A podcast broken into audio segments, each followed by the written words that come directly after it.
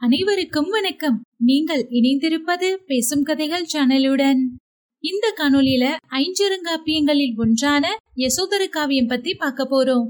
யசோதர காவியம் யசோதரன் என்ற மன்னனின் வாழ்க்கை வரலாறு.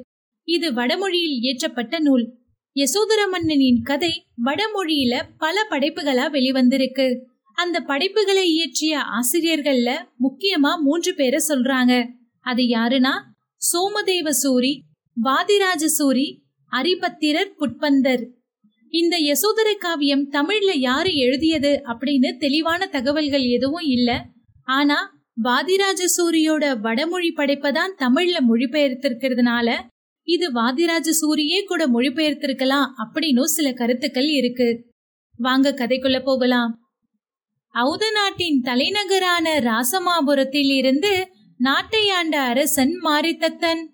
அவன் சண்டமாரி தேவிக்கு பலியிட அபயருசி அபயமதி என்ற இரு சிறுவர்களை கொண்டு வர செய்தான். அவர்கள் அச்சம் சிறிதுமின்றி தெய்வத்தை வாழ்த்தியபடி அரசன் முன் சென்றனர்.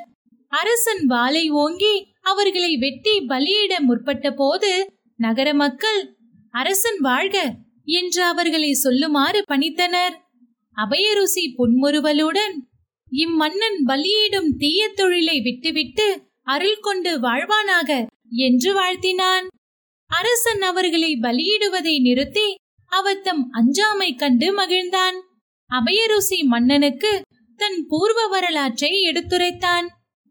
அவந்தி நாட்டு உஜ்ஜயினி நகர அரசன் அசோகன் அவன் மனைவி சந்திரமதி அவர் தம் மகனே யசோதரன் அவன் அமிர்தமதியை மணந்து யசோமதி என்ற மகனை பெற்றான்.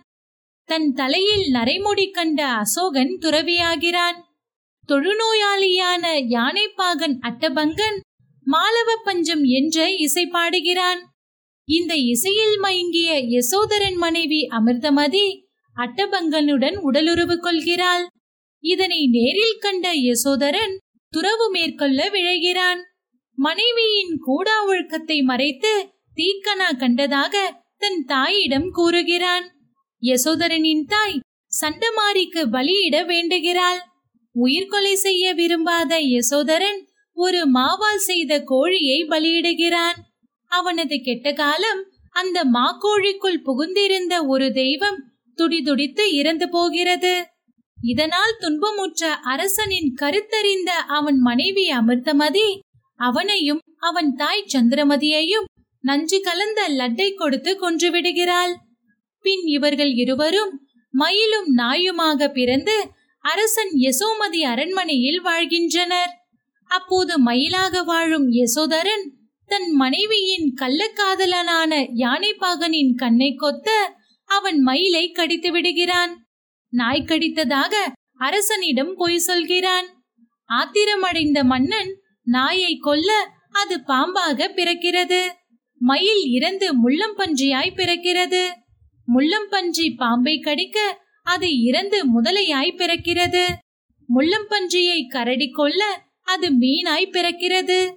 முதலை மீனை விழுங்க விரட்டிய போது காவலரால் பிடிப்பட்டு கொல்லப்படுகிறது. அம்முதலை பெண்ணாடாக பிறக்கிறது. மீன் அந்தனரால் கொல்லப்பட்டு அப்பெண்ணாட்டின் குட்டியாக பிறக்கின்றது.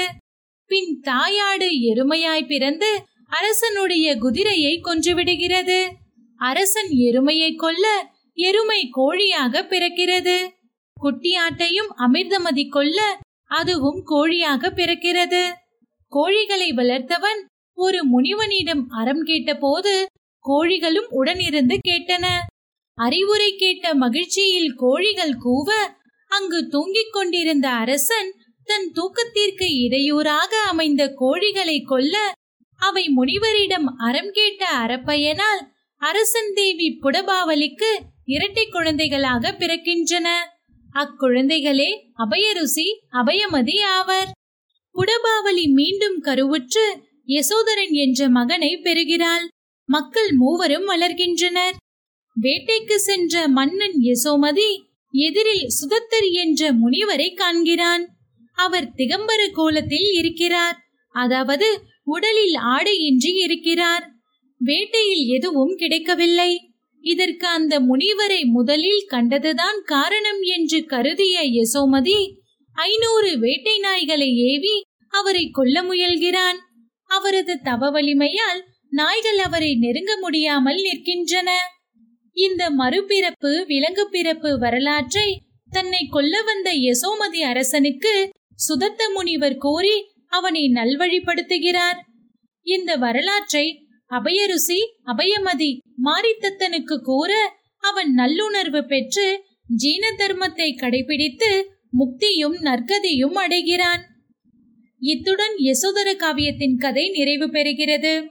இந்த யசோதர காவியம்ல யார் யாரு என்னென்ன மறுபிறவிகள் எடுத்தாங்கன்னு உங்களுக்கு சின்ன குழப்பம் இருக்கலாம். அதனால நான் மறுபடியும் சொல்றேன்.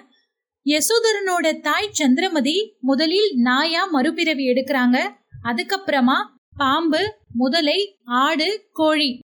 யசோதரன் முதல்ல மயிலா மறுபிறவி எடுக்கிறாரு. அதுக்கப்புறமா முள்ளம்பன்றி மீன் ஆட்டுக்குட்டி எருமை அப்புறம் கோழி.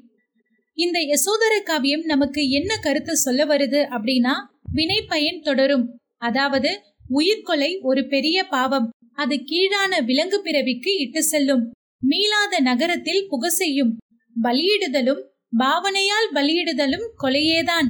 அறியாமல் செய்தாலும் கொலை கொலையே. கூடா ஒழுக்கம் பஞ்சமா பாதகத்தை செய்ய தூண்டும். பாவங்களை போக்கும் வழி அறவூர் அறிவுரை கேட்டலே. இதுதான் இந்த காப்பியத்தோட தத்துவம் சிந்தனை நோக்கம் எல்லாமே.